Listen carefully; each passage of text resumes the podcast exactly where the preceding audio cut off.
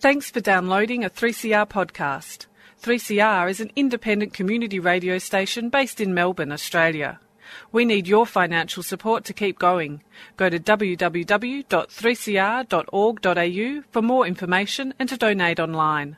Now stay tuned for your 3CR podcast.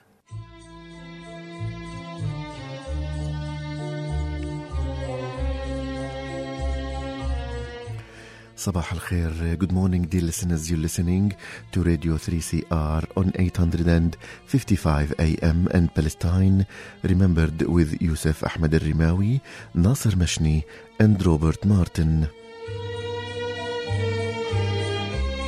Thanks for tuning in to another edition of Australia's only radio program that is totally dedicated to the Palestinian cause in English language. And in today's episode, our co host Robert will be our guest and he will share with us his journey discovering Palestine and the Palestinian story. Stay with us and enjoy the episode.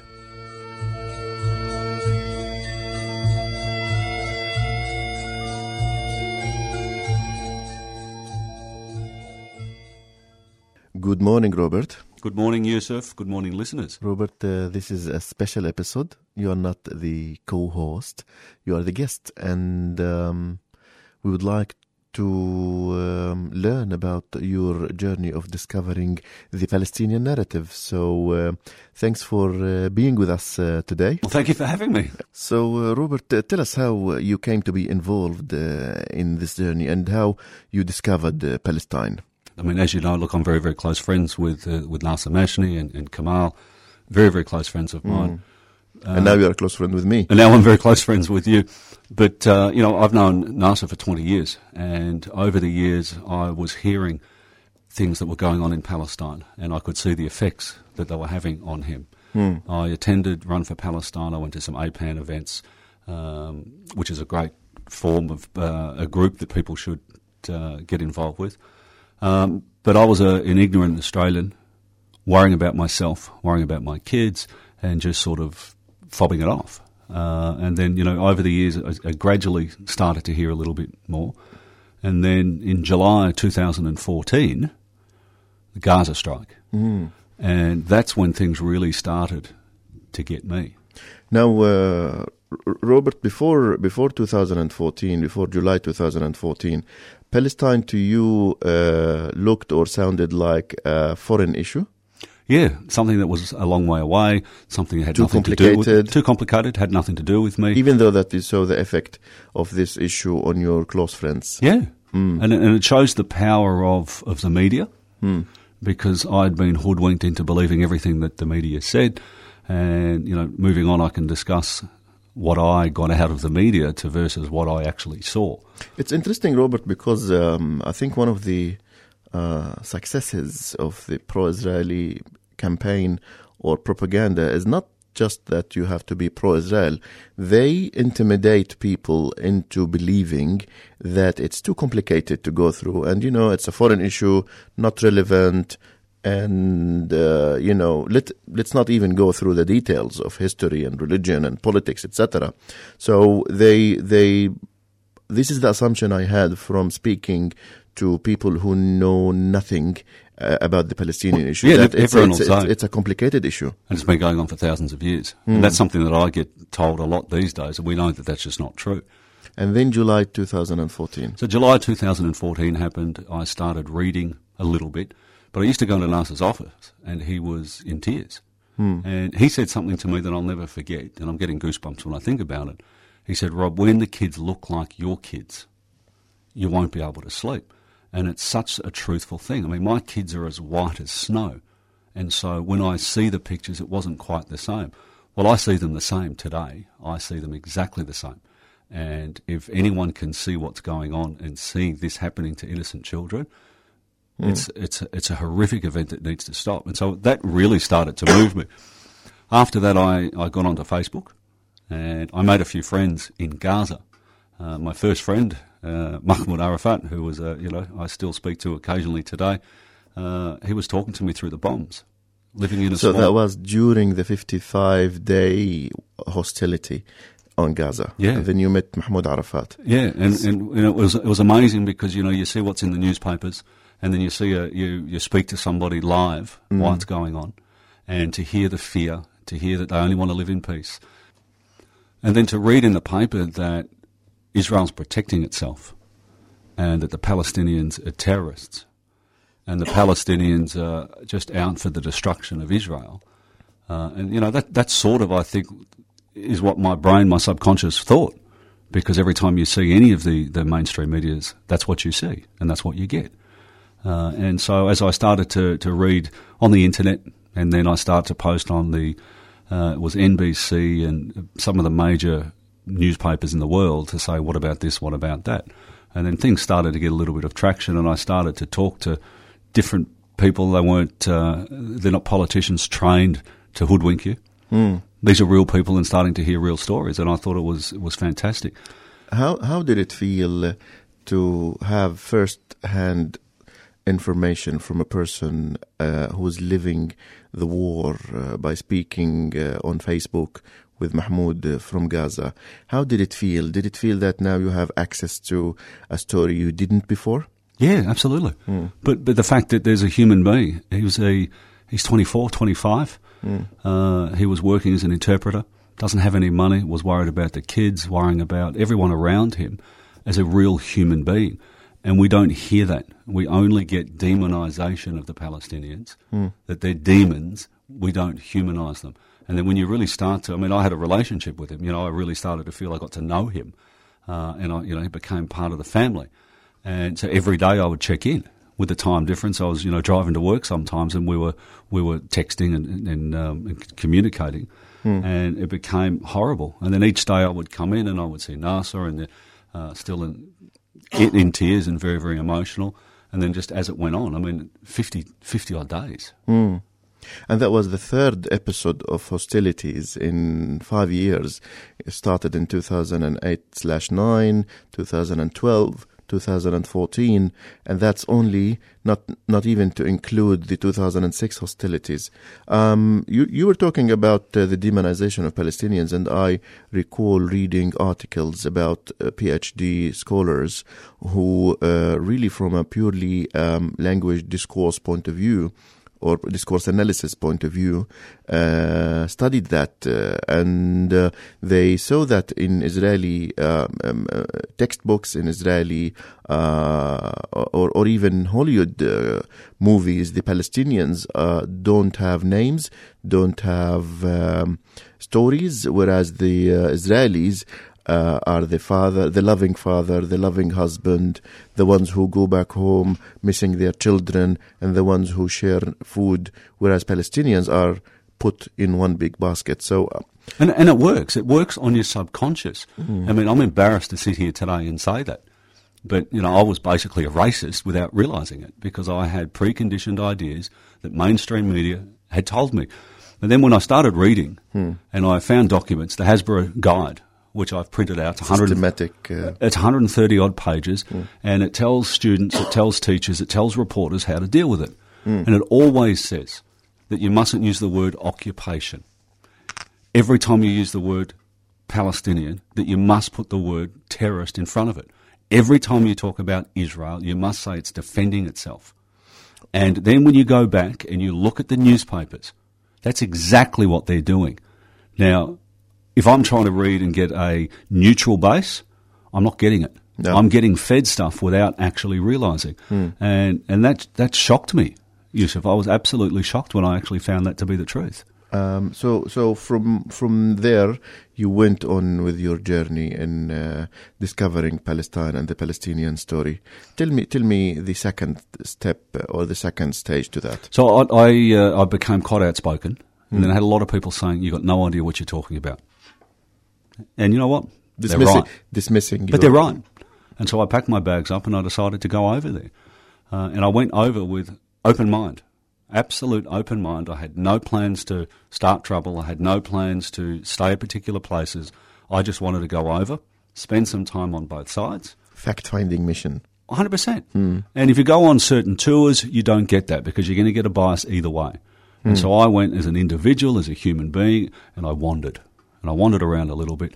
Um, I wandered into, uh, went and stayed in Bil'in, which is, uh, you know, at the time, I didn't realise that Five Broken Cameras was there. This is how uh, ignorant I was. And so I was meeting all of these people. I don't want you to keep say to keep repeating the word ignorant because w- most most people don't know what you didn't know. I'm not I'm not even talking about the, Australians.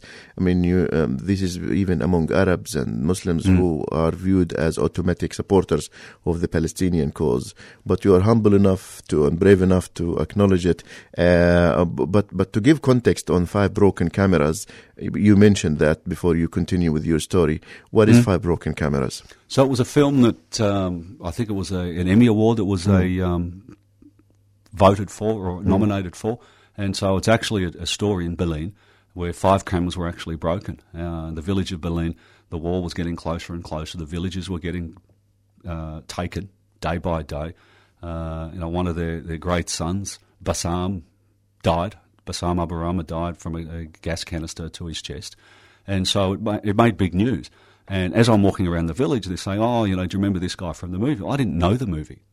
I got given a copy, but these people were just loving, fun people, just wanting me to have a barbecue with them, eat with them, break bread with them.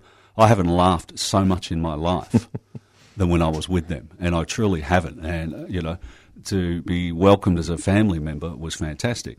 So I stayed there for a few days. And look, my first encounter came, I was sitting with hum- Hamdi Aburama, a couple of his friends and his cousins, because they're all cousins over there. He says, you know, come over and meet my cousin. Uh, and look, he received a phone call. And the phone call was, come, the soldiers are up the top of the hill. Uh, you need to come. Now, because Hamdi is a photographer, he goes up and takes pictures, which protects them. He also has a, uh, a good friend, Haytham, who is a, another photographer. So they go up there in tandem, which protects the villages. So I went up there, and as I got up there, you know, they said, don't get out of the car. And I said, you know, why not? And um, I'll never forget it. As I got out of the car, I saw two armed soldiers. So what that, that was your first encounter with armed soldiers. First encounter. Hmm. I mean, it, it doesn't happen here. I mean, I've been to Singapore and seen, you know, they have the M16s as you go through the airport, and that hmm. was enough for me. So to, to go up here on the top of the village, and to make it clear for people that don't know, Bil'in is a village, it's a Palestinian village. There's no need for the Israeli soldiers to be there because from the top of Bil'in you can see the settlements. There's no reason for these soldiers to come. They're only there for intimidation. Scare the Palestinians, shake them up, shake the kids, and create that sort of disconnect. and also try to break their will uh, when it comes to the popular struggle, because Bil'in uh, uh, is, is the spearhead of the anti-wall demonstration, peaceful demonstration. Yeah, and it's the non-violent. It's the absolute non-violent. I'll come to the non-violent uh, march they had because that happened a few days later. But so you saw the soldiers. So I saw the soldiers there. I had about maybe 10, 15 little Palestinian kids and youths around us at the top. Uh, I got out, and the soldiers didn't know what to do, Yusuf, because you know I'm a white guy, and asking them what's going on. Now, truth be known, I was shitting myself. I was in an environment that I wasn't comfortable with, um, but you know your adrenaline kicks in, and I saw the panic, and there was one play, one playground. That's it, and the soldiers were taking equipment from there. And so I said, What are you doing? And they said, Oh, no, we're protecting Israel. We have to take this. We have to take that. Um, they held their gun up towards me. And I told, I pointed up towards the hills and I said, Look, I've, you know, I'm an international journalist. Uh, I'm not that silly to come up here without protection. And if you look on the top of that hill and the top of that hill over there, there's cameras on me. Wow. So, So- you somehow managed to hide your fear and to turn it into firm, strong message that, you know. Well, it was either that or I'm just going to run. That's excellent. And and that's and I've got the footage, and maybe I'll put the footage on for people that haven't seen it because I've, I was holding have my video say, camera. I saw the pictures and I saw the vi- the footage you're talking about, and it's really eye opening to see a brave Australian man going and confronting police and actually filming uh, what is a daily life in a Palestinian family. Well, when- when I, I didn't realise how dangerous it was until I got back because I was full of adrenaline, and I, and I really was. Uh, but you know, th- towards the end of it, there was four of them, and I've got the footage. So you know, people say it didn't happen. I've got the footage there. I've also got the footage of them actually taking some of the playground equipment. There's a truck taking it now. Someone with kids, someone with emotions, someone with a care factor. I could see what they were doing. Well, as they left, they threw, stun grenades at me. Now, I don't know if anyone's been experienced to those, but they're bombs that explode right at your feet. Uh, and they scare the hell out of you as well. Yeah. And so that was my welcome. So fantastic.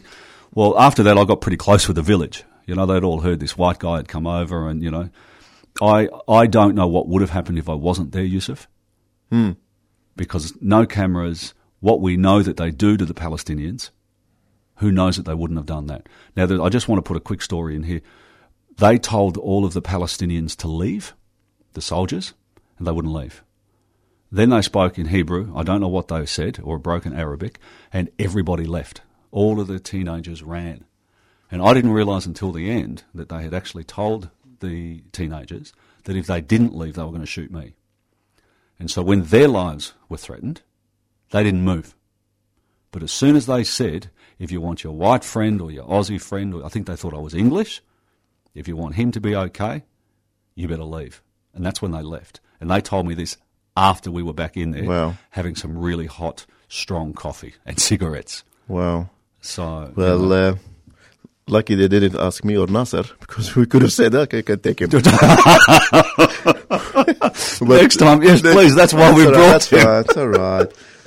But, uh, But yeah, we'll- horrible. I will take a quick break, and when we come back, I really want to hear more uh, from your story. Robert Martin, an Australian activist who is sharing his journey discovering the Palestinian narrative, and of course, Robert is a friend and a co-host of the program. So uh, stay with us, and we will be back shortly. Every day we tell each other that this day will be and tomorrow we all can go home free and all this Robert, uh, tell us about uh, your next step in Palestine after Bil'in. So a few days later, because I stayed in Bil'in, I uh, on the Friday they've had this march for I think ten or eleven years, and so I went with the group, and it starts at the village. They walk down a hill up towards where the wall is, and it is the it is an absolute peaceful march. There are children, there are grandmothers, there are grandfathers. They are all very very non-violent. There is not a shadow of a about doubt families. families and internationals as well. So people fly over because it is a bit of an event. Um, and I thought, you know, this is going to be, you know, pretty cool. Let's let's do this. Hamdi was very worried about me, continually saying, you know, you got to be careful. And I thought maybe he was exaggerating.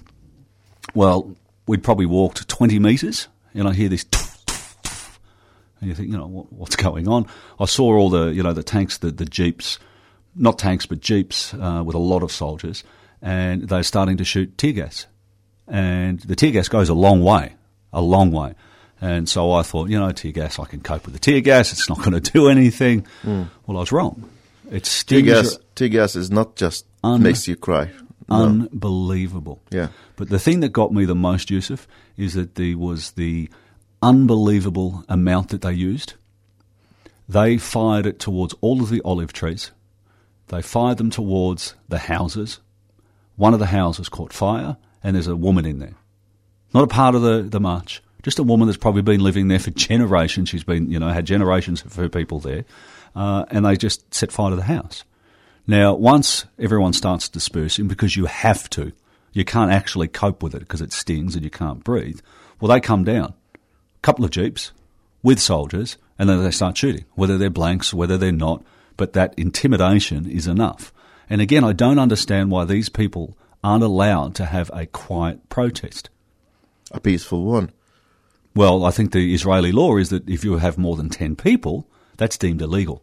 But the fact that they've been doing this for 10 years and there's international people there shows the arrogance of Israel to come down and to do that.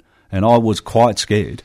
And again, shooting those canisters, they killed Bassam Abu Rama a few years ago. And it was an intentional shot. And so it does kill. And again, it was a peaceful march. And I was very shocked at that, Yusuf.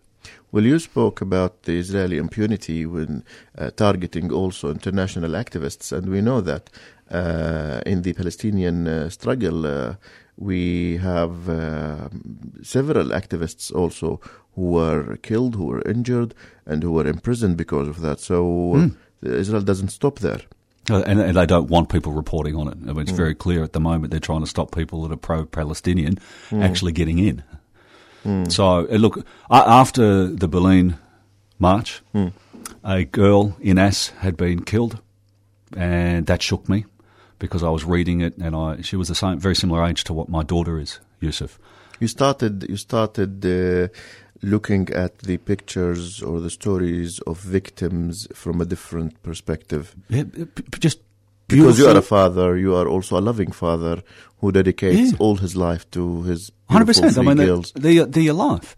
Yeah. And and when I when I hear, and this makes me really angry, when I hear that people report that the Palestinians hate Israel more than they love their children, that is reprehensible because it is so untrue. The fact that they can even say that is disgusting. But this poor girl was run down. Her friend, uh, still to this day, is alive but not well because she suffered brain damage. So young Inas died. I uh, was lucky enough. Do, do you know how young, how old was she when she She was six, six year old? five and a half, six. Yeah. Um, and So, so, a, a child. absolutely a child. Yeah. Absolutely. Walking home from school And then she was she was run over by a settler. by a settler who hmm. didn't stop. No stopping to check. Now, what human being runs over two children and doesn't go back and sees if they're okay? Only one that does it with an intent. Hmm. The only one. On purpose. To this day, never a charge. So hmm. I was lucky enough, or I don't know if that's the right word, but I was able to meet the family. Now, Naomi Wolf, who is a author in America, organised a banner. We had two and a half thousand names on it, and it was having wishes to say that you might be feeling alone, but the world is watching. And so I went to deliver that. Um, as I was walking up, I was harassed by soldiers again, saying, You're not allowed to be here. You can't come. And I said, I'm here visiting a bereaved family who lost their daughter. Leave me alone, please. That worked for a few minutes, and then four of them came. But I got to spend a little bit of time with the family, and as you can imagine, not a lot of words were spoken because they're in utter shock, hadn't got over it. But what makes it even worse is the fact that they're living in a house where soldiers are walking up and back. The settler lives down the road, not a charge, impunity of killing their daughter. What are you supposed to do? What is a human being supposed to do? Their five year old daughter was killed, not a charge, and then being harassed. I couldn't believe it. Well, from there, you know, I was pretty shocked. I think it was the day after or a few days after that, Yusuf, I went to East Jerusalem and I met a fantastic young man, uh, Mohammed uh, El Kurd, fantastic guy. Uh, his house was taken over by settlers, so half his house. Uh, and then also on the, I think it was a day after that, I wandered down the street uh, where they demolished someone else's house. Uh, and so when people ask, why am I passionate about this? Because I'm not Palestinian and I'm white, and what's it got to do with me? This is the reason why. Because I got exposed to what those poor people get exposed to every single day, and then they get told they're terrorists, that it's their fault. So please, we need to do something. We need to do something. Now, Robert, um, you spoke to somebody from Gaza, you met somebody in Bil'in, and you went to the family of the grieved, the, the grieved family who lost her daughter, their daughter, and you also uh, saw a family from Jerusalem uh, who got uh, who, who, He came home from school as a, as a, I think, a 14 year old, and to have settlers, and not just any settlers, settlers from America. Really good ones, aggressive ones. Taking over their, their Aggressive. There's footage on. Uh, you know what? We'll put it. We'll put a link on because there's uh, you know the Israeli Jews celebrating as they're taking over a family house. and you witnessed that, and you uh, you you you actually have first hand stories, and now uh, then you you left Palestine and you came back to Australia, uh, but you came back a different person. completely different. And, and just on that, another thing that really upsets me is the fact that if I say something as a white person and a Palestinian living in Palestine says exactly the same, they tend to believe me. And that shows what sort of society we live in. It's disgusting. So you have more credibility Because than- I'm white. because you're white. and it's and it's and it's wrong and it's wrong. but I feel that I have a responsibility because I've seen it, uh, and that I have to keep. I have to tell people now, and because I expected if someone found out that my kids were being abused, and then they kept it to themselves, how could they live with themselves? Well, I haven't read this in a paper. I've actually lived and seen, and I communicate with these people. And the hmm. fact that we we in Australia say that Israel's innocent and that Israel has a right to exist, hmm. Israel has a right to, To defend, defend itself. itself. Please, well, doesn't Palestine have a right to exist? Don't they have a right to resist? Don't they have a right to freedom? To self determination. What, what's the difference? No, R- Robert, this is the third time I uh, hear uh, this story, and every time uh, it feels like the first time, and uh, it makes me uh, feel that I am with you, uh, even though that I'm not far from the story, being a Palestinian. Um, you spoke uh, last uh, Sunday or the Sunday before on uh, the um, on an occasion of a Malaysian fundraiser, and uh, I think the message was delivered to other activists from Malaysia.